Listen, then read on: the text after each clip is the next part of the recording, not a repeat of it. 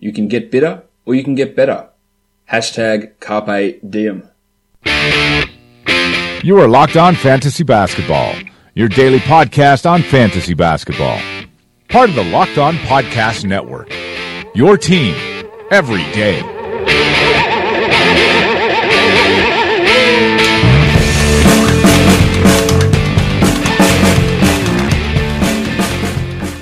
And welcome to the Locked On Fantasy Basketball podcast brought to you by Basketball Monster. My name is Josh Lloyd and I am the lead fantasy analyst at basketballmonster.com and you can find me on Twitter as always at redrock underscore bball. Most of the Red Rock Dynasty League rookie drafts are over. I think we've got one of those left to complete at the moment. Three new Dynasty drafts have started up with another two coming in the, in the next week or so. So that's uh, pretty exciting stuff. Some, uh, some interesting results to say the, to say the least. Devin Booker is a top 10 pick. Uh, Donovan Mitchell is the number two overall pick in a real salary league. I'm going to be breaking down some of that stuff when those drafts are a little bit further into the, uh, a little bit deeper into that actual draft. So yeah, stay tuned for that if you are interested in Dynasty League stuff. Today's episode, we're going to be looking at players who are heading into their third season in the NBA.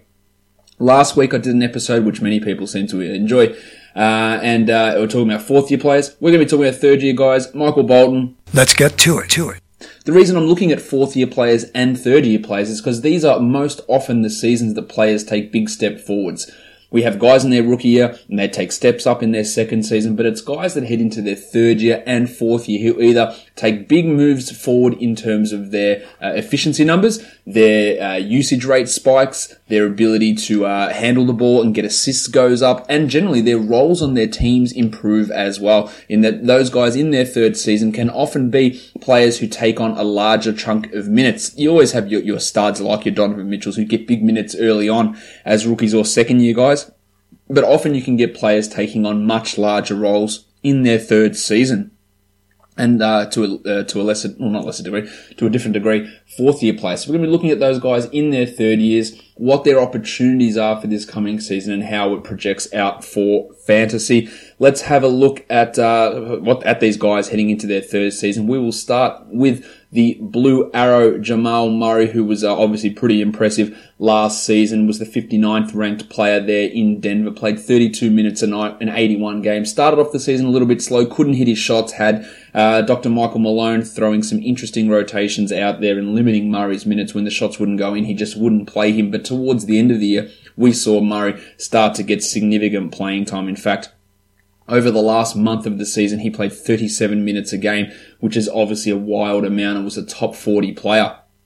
Part of the issue that, that I have with Murray for this coming season, not that I don't think that he's good, because I, I do, it's the presence of Isaiah Thomas. Will Malone use that ridiculous quick hook that he had on Murray last season now that he actually has a capable backup point guard there in Thomas, and I guess the definition of capable is a little bit loose considering how Thomas played last season, but I imagine if he's healthy, he will be better than that.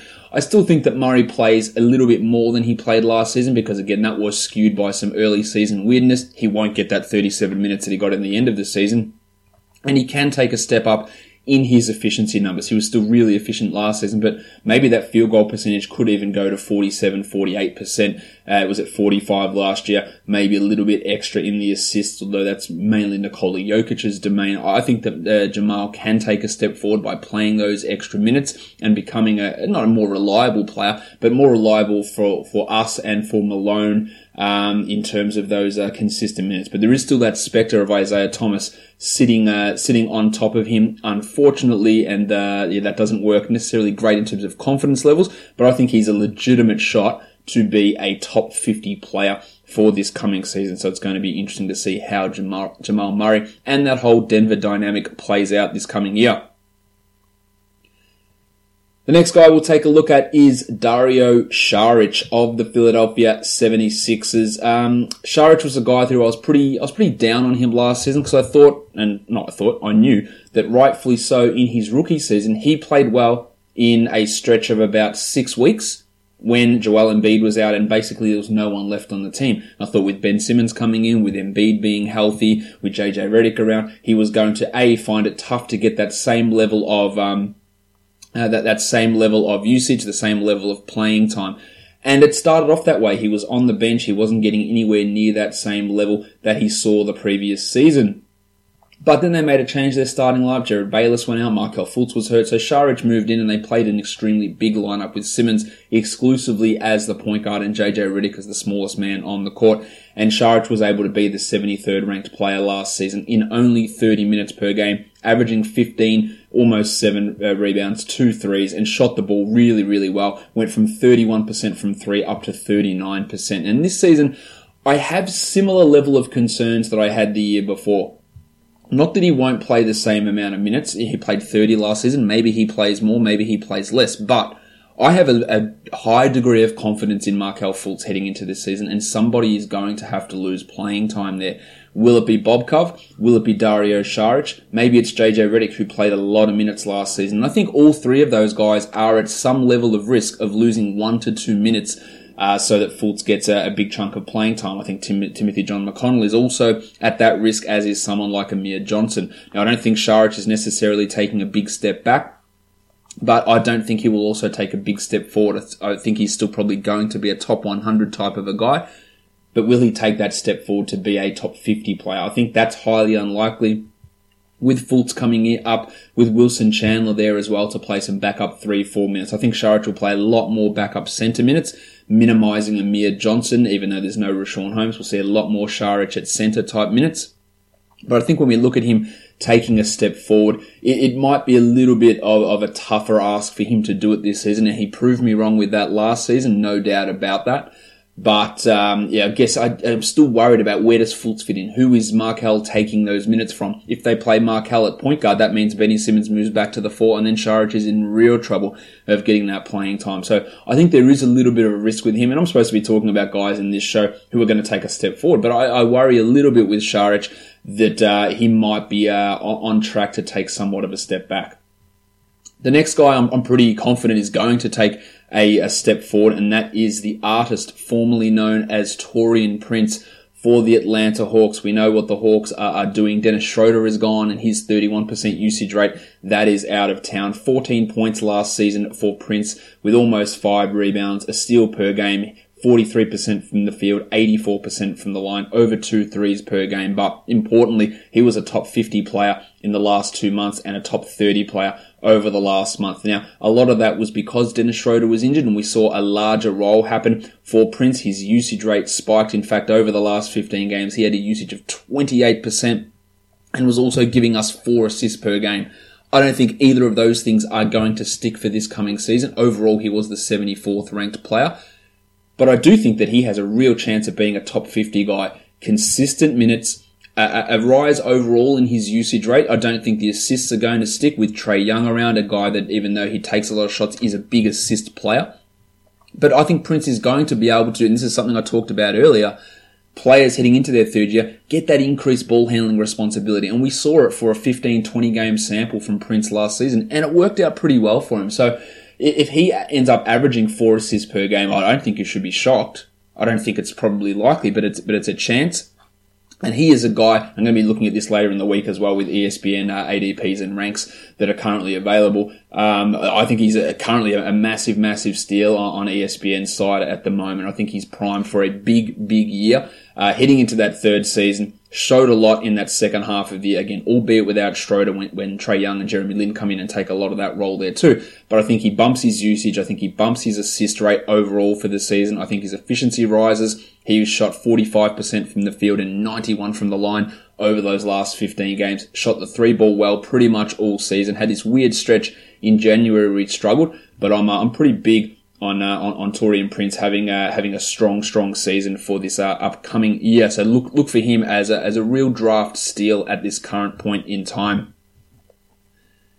Let's have a look at a, at a group of guys here. Some of these guys are going to have some pretty significant uh, value, I think, for this coming season. We'll start with Kris Dunn of the Chicago Bulls. Dunn battled numerous injuries last season, wasn't able to cl- uh, close the year out ended up only playing 29 minutes per game, but was still the 51st ranked player. I think that he is going to be a top 50 player this year. While I like Cameron Payne, the Bulls are going to be giving big minutes to Chrissy Dunn, and he's not going to be a high scorer, but assists, steals, solid rebounds, pretty good blocks for a point guard. Again, the third year rise, does his efficiency go up? Does he start hitting the three ball at a higher rate? If he can get to 1.4 threes per game, then he's really got top 35 production. Now, I don't really love Dunn as a player. I don't think he's a very good point guard. I think he's an elite defensive player, but a, a shitful offensive player. But it's the opportunity he is going to be in a situation, much like we've seen with Dennis Schroeder these last couple of years, where he's going to get this opportunity he's going to amass assists. He's going to get steals. He's going to get rebounds and he's going to work his way into getting points as well. I think Dunn is, is in for a pretty big step forward this season. If not, uh, on court play, at least in his uh, fantasy production, and he does have that opportunity at least to bring that efficiency back, get that true shooting over 50, where he was at 49 last season, already took a six percentage point leap from his rookie year and could go even further again. So I think Kris Dunn is in a very, very interesting spot heading into this coming season. The next guy on that list there is Budrick Hield of the Sacramento Kings. Hield had a, a weird year last year. Um, he was the 99th ranked player. The Kings refused to start him and that's fine. They view him as a sixth man most likely. But post All Star break, he was the 51st ranked player in only 28 minutes, averaging 15, four and two and a half assists. But most important thing about what Hield did last season is he doubled his steal rate, went from 0.7 per 36 up to 1.5 per 36. And over the last month, he was at 2.2 per 36. So really cranked those steals up. Got the assist numbers rising as well over the last month up to four assists per 36 which was up from 2.3 his rookie season. Now, I have never been the biggest Buddy Hield fan, but I think that this season if he can maintain that steal and assist rate rise that we saw at the end of last season, he's not going to need 32 minutes a night, and I don't think he'll get it. But he, he's a real chance at being being a top 75 sort of player for this upcoming season. We know the efficiencies there, and if that steal rate holds, then that really does boost his value. So this is a big, big season for Bud. He showed some pretty uh, impressive improvements last season. Again, I don't think he's ever going to be a star,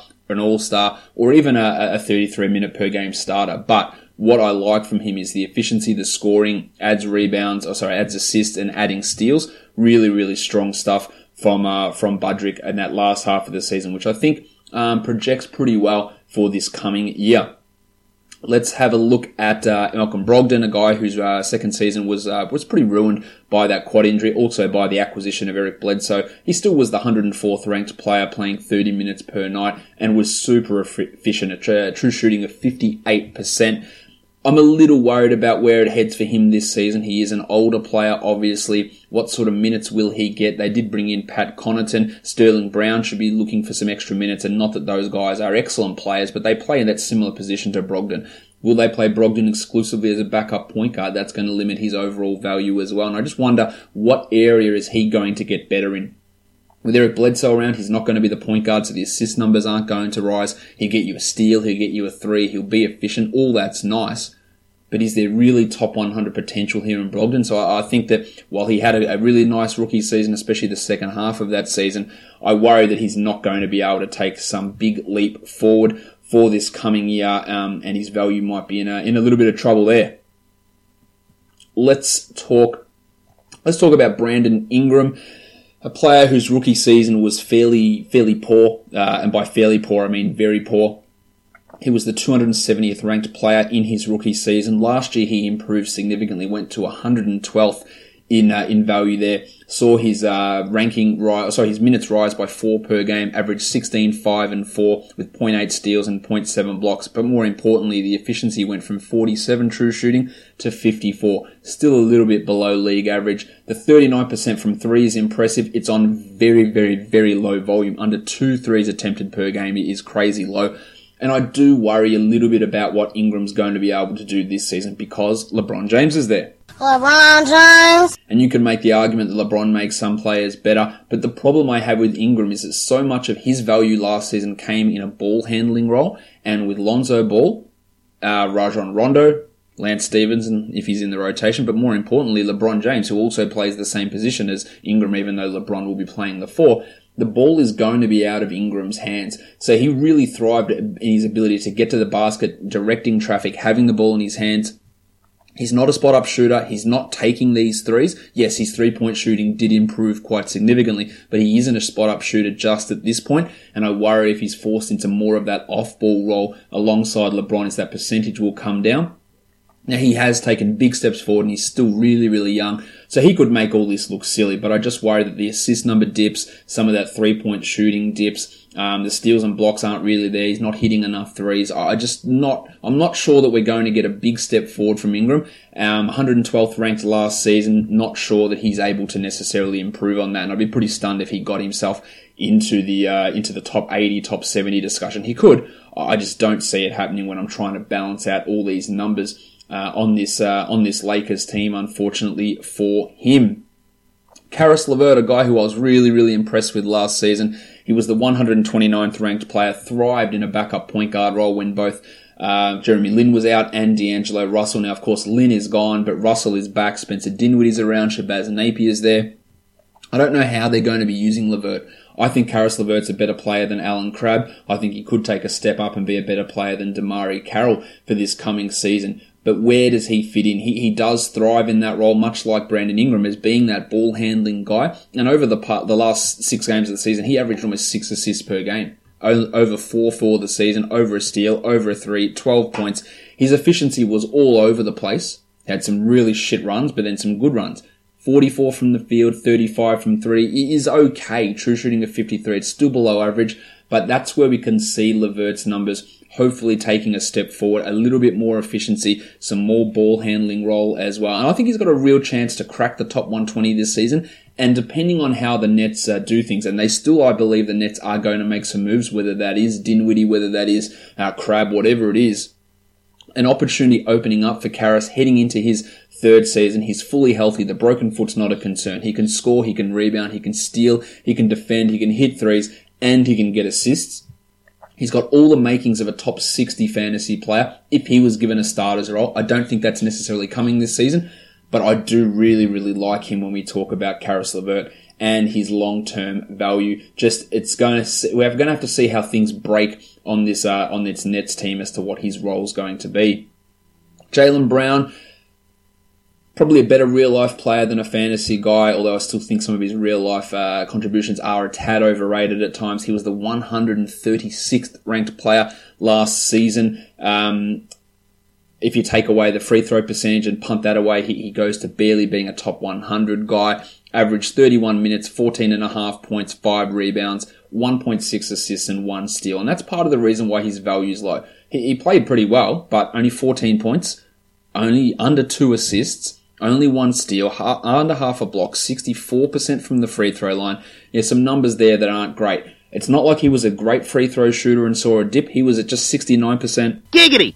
In his rookie season and dropped that to 64% last year. But look, encouragingly, post All Star, 79% from, from the line. So I guess we could have a little bit of a hope that that does jump up, and I do think it will improve. But of course, the return of Gordon Hayward, the potential of a full season from Kyrie Irving, where does that leave Jaylen Brown in terms of role in that starting five and, and, usage? And can he bring these other things up? Can he get his assists and his steals and his blocks and his free throw percentage up to make him take that step forward?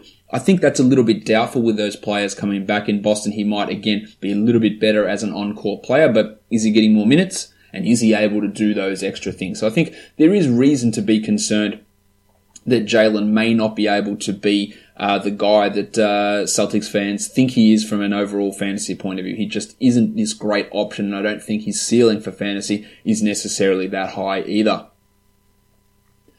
Domantas Sabonis of the Indiana Pacers. Obviously, Sabonis had a pretty impressive season last year, uh, coming across playing minutes uh, ahead of Miles Turner at times as well.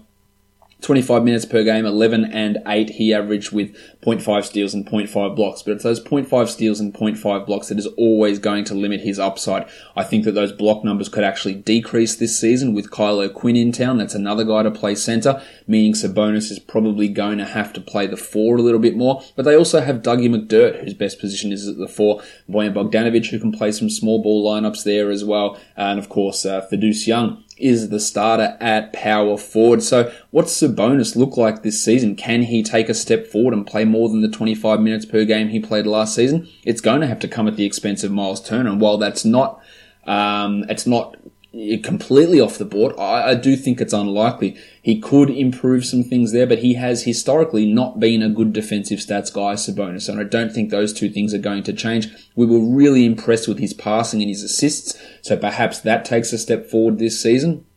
But I think playing him out of position more, which I think they'll do at power forward, is a little bit worrisome when we look at his overall value for this coming season.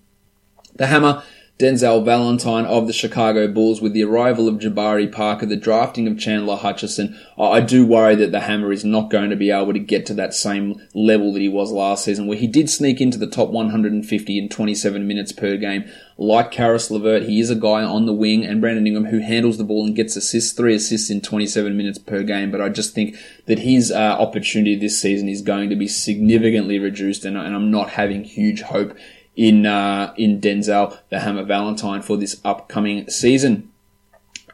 Dejounte Murray is a real interesting one. We saw him take over that starting point guard role about halfway through the season.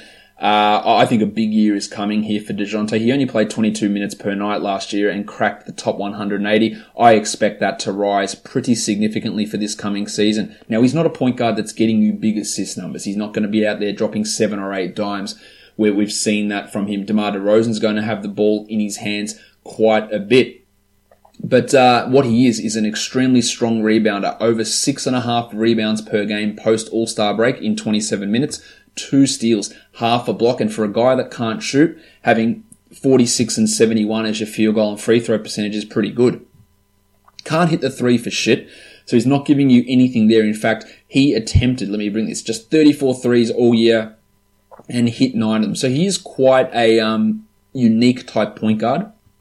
I think you get really strong rebounds, and uptick slightly in assists, the good steals, the good blocks, and the okay field goal percentage. It should make him a pretty solid top 100 guy.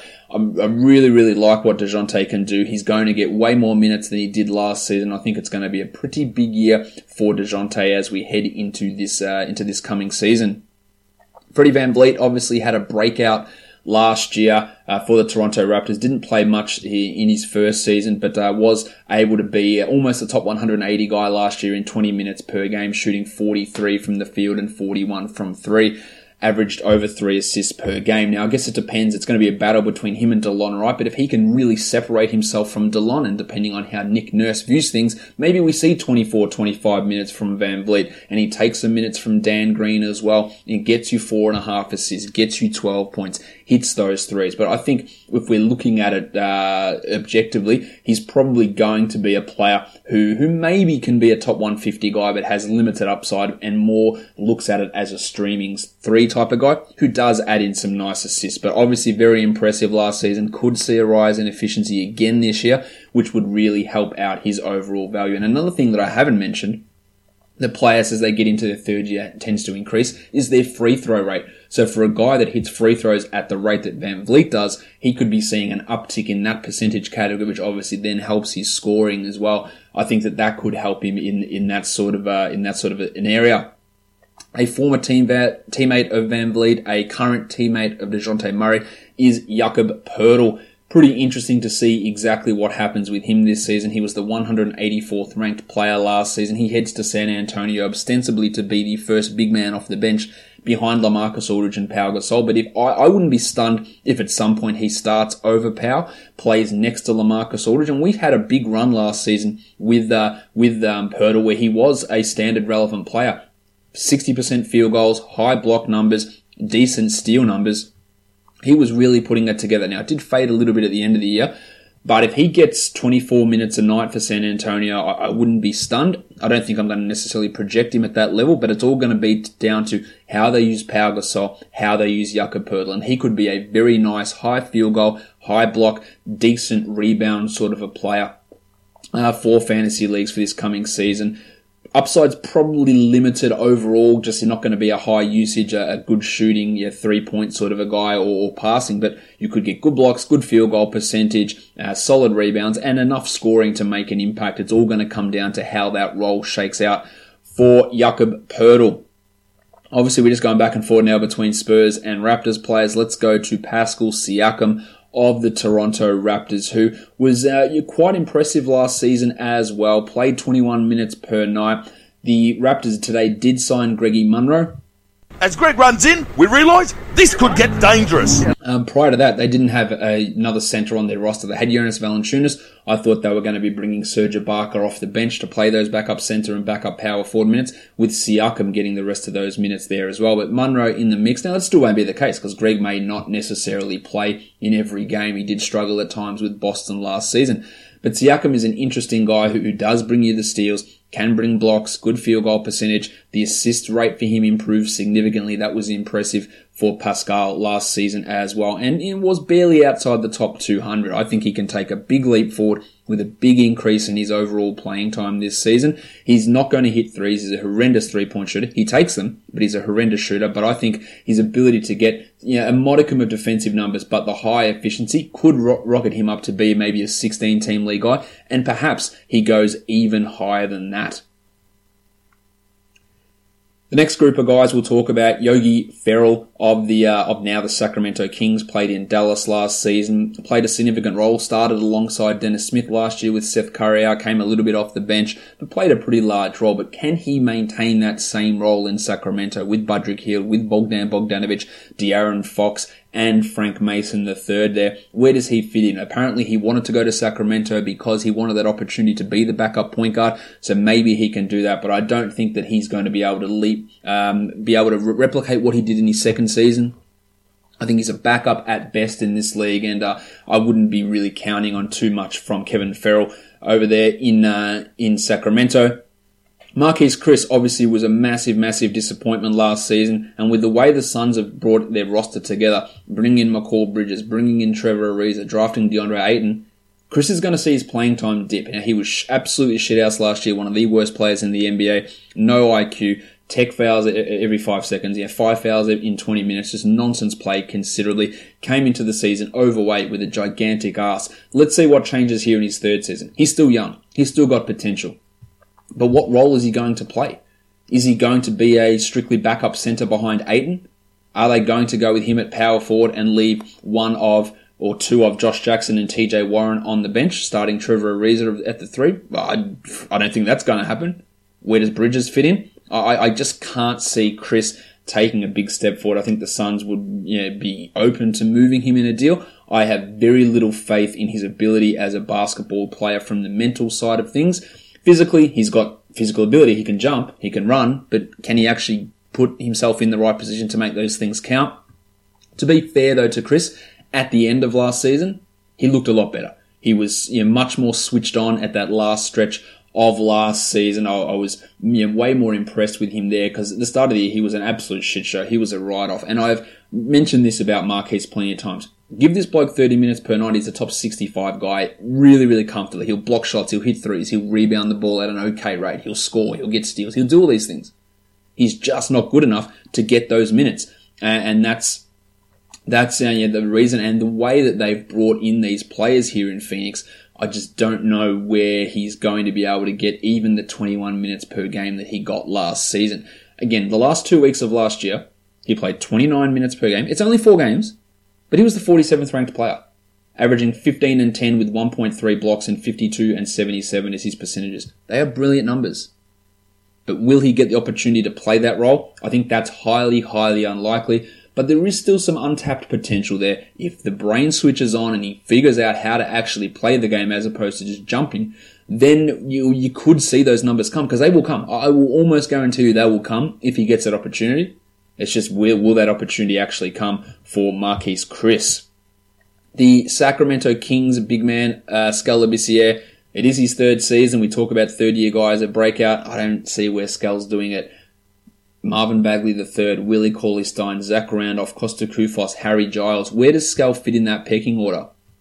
He should be ahead of Z-Bo. He should be ahead of Kosta Koufos. I don't know that he is though. Um, probably behind Bagley and Cauley Stein and in that zone with Giles. But I think there's a chance he doesn't even become an every night player here, Skal, and is really squeezed out of the rotation and could very comfortably be traded. I still think he's got ability to be a three point shooting, shot blocking big man who can score and do it relatively efficiently. I just don't think it's happening this season. But if he gets traded, I'd be very interested to see exactly how that works out. Dragan Bender of the Phoenix Suns, pretty much uh, everything I said for Chriss in terms of playing time discussion applies here for Bender. The problem is, is that uh, Dragan Bender needs about 45 minutes per game to produce what Chriss would do in 25 minutes per game from a fantasy point of view. And I can 100% guarantee you, he's not playing 45 minutes per game.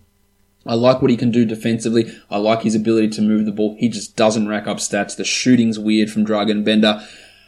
I just don't, I don't believe that he is going to be anywhere near an impactful player from a fantasy point of view with all the things that I mentioned earlier about Marquese Chriss um, being a, being a part of that. Wayne Selden the third, a real chance to grasp that starting shooting guard job for Memphis. Dillon Brooks had it last last season. MarShon Brooks had a crack at it as well.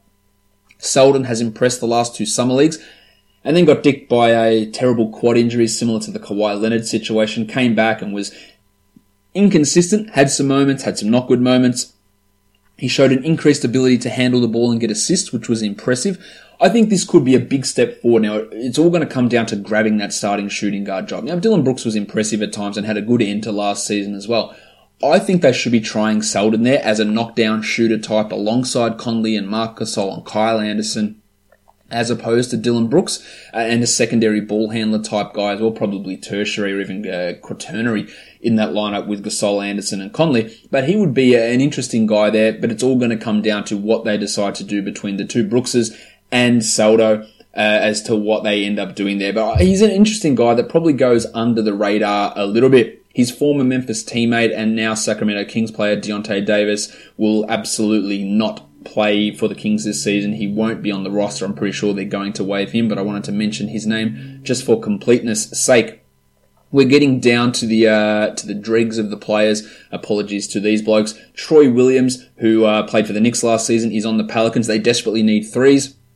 I know some of my followers really, really like this guy as a player. He has had his moments in the past, and this is an opportunity, clearly, with E'Twaun Moore, Solomon Hill. These are the guys, Kenrich Williams, who are potentially battling for minutes at the three here. If Williams can step up in his third season, where big steps can happen, maybe, maybe, probably not. DeAndre Bembry, I get the feeling that he's going to be left behind by Tyler Dorsey and Kevin Huerter this season. Much like some of the other guys I talked about earlier, I like his ability to be a passer from the point guard, shooting guard, small forward spot. Defensively, he's pretty good. The offensive stuff, the shooting, is a real, real bother for Bembry. If he ever found himself in a role where multiple injuries occurred, and Bazemore was gone, and Dorsey was out, and Huerter was injured, and he was playing 27 a night, he'd be a top 120 guy, top 100 sort of a player. Getting to that's probably a little bit tough though. Thon Maker really started to show out last season in the playoffs. Some big minutes for Thon, some big performances. But of course, Brookie Lopez is now in Milwaukee as the starting center. I think Thon is the backup, but he's going to be have to battle have to be battling them up at John Henson. I think that Maker is ahead of him, but it all comes down to what Mike Budenholzer thinks.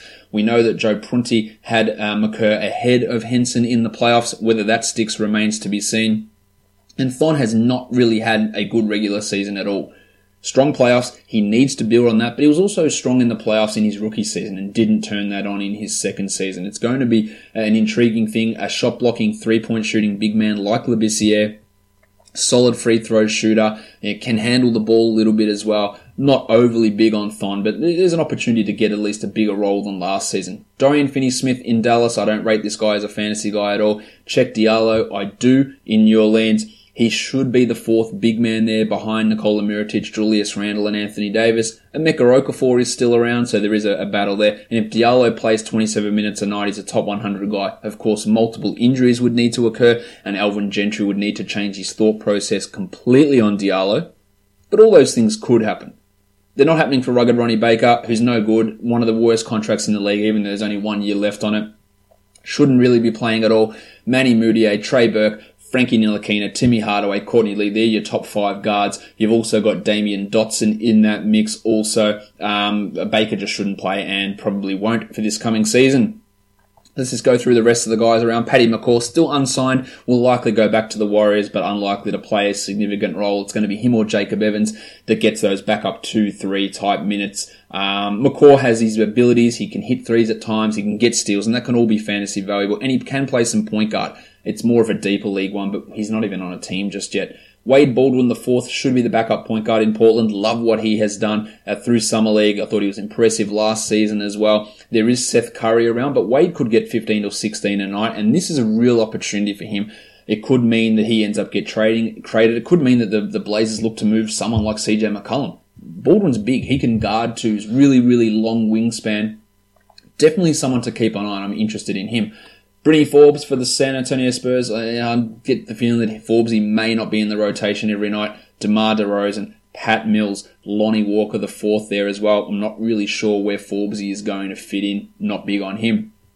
Ivica Zubac. Uh, I'd say we're going to be having JaVale McGee start at centre for the Lakers, then it's Zubac and, uh, and Flaming Mo Wagner.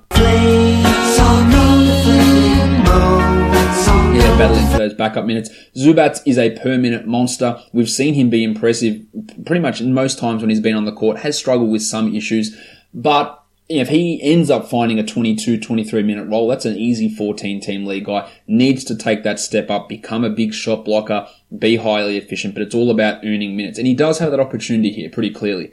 Timothé Luwawu-Cabarrot excelled at the end of his rookie season, was gone missing all of last season, now finds himself in Oklahoma City with a battle uh, with Alex Abrines, Terry Ferguson, uh, MC Hamidou Diallo. Stop. Have a time. If for those backup minutes at the two and even at the three behind Paul George, or maybe if he, he does take a step forward. And I believe in Luwawu-Cabarrot. I think he can be a quality NBA player. He's smart. He knows where to position himself. Great cutter, great mover, can handle the ball as well. And maybe we'll see some lineups with uh, Robertson at the, at the three, Luwawu-Cabarrot at the two and Paulie George at the four. If Jerami Grant, Patrick Patterson type uh, combinations don't work at that starting four position, I think there is some upside here in Luwawu-Cabarrot. Someone to just keep an eye on. We'll see how that all plays out for Oklahoma City. My man Juancho Hernangomez for the Denver Nuggets. I like Juancho, strong rebounder, hits threes, can score. Defensive stuff's going to be a worry, but I think he's got a high peak. Whether he actually gets there is the concern. And of course, with the way that the Nuggets are going to run their rotation, where is he going to find that playing time? Trey Lyles is the clear backup behind Paul Millsap at the four. You've got uh, Fart and Will Barton at the three, and then it comes down to will Dr. Michael Malone play his son Torrey Craig, or will he play Juancho there? Now Juancho's best position is at the four, but he played a lot at the three, and he can handle himself. He's very, very strong defensively for a guy playing out of position on the wing there. Uh, I just don't really see it happening for him for this coming season. We might be looking two, three years down the track before Juancho becomes a solid 20 minute per game player, which is unfortunate because I do like him. The last uh, group of six guys I want to talk about here, Hank Ellenson from the Detroit Pistons has an opportunity to move into that spot vacated by Anthony Tolliver, but of course the little dog Glenn Robinson III is also there to play some backup four minutes. Ellenson played a weird role in summer league, took every shot possible, couldn't hit any of them. I don't think that he's an NBA caliber player. Malik Beasley of the Denver Nuggets has an opportunity also to move into some of those minutes vacated by baby neck Wilson Chandler. Isaiah Thomas will take some of those also. But Beasley needs to step up.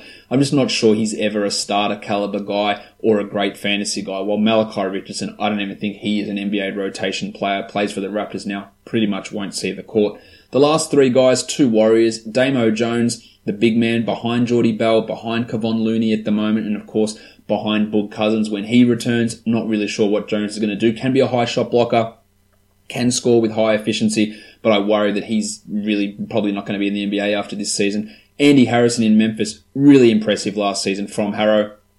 Played uh, point guard, played shooting guard, but of course Mike Conley is back. You've got uh, MarShon Brooks, Dillon Brooks, Wayne Selden, who's also back this season. I think that Harrison is going to find it tough to replicate what he did last season, but he was impressive. Did some really good stuff defensively. Uh, JB Bickerstaff liked him at the end of the year.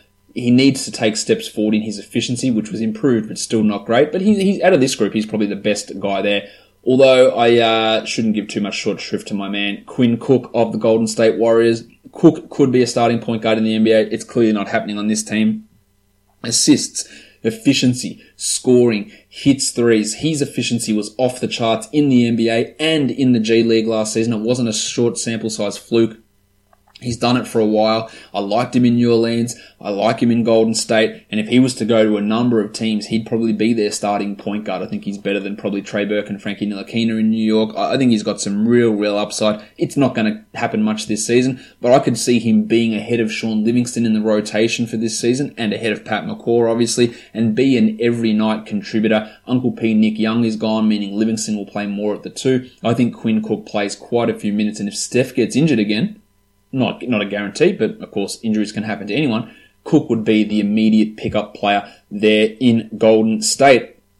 That wraps up all of the third year player talk that I want to do in today's show. Make sure you are subscribing to this podcast on Apple Podcasts, Google Play, TuneIn, and on Stitcher, and on YouTube. Smash subscribe, hit a thumbs up, leave a comment below. Check out the rest of the Locked On Podcast Network on Twitter at Locked On NBA Net and me on Twitter at Redrock underscore bball. Guys, we are done here. Thank you so much for listening, everyone. See ya.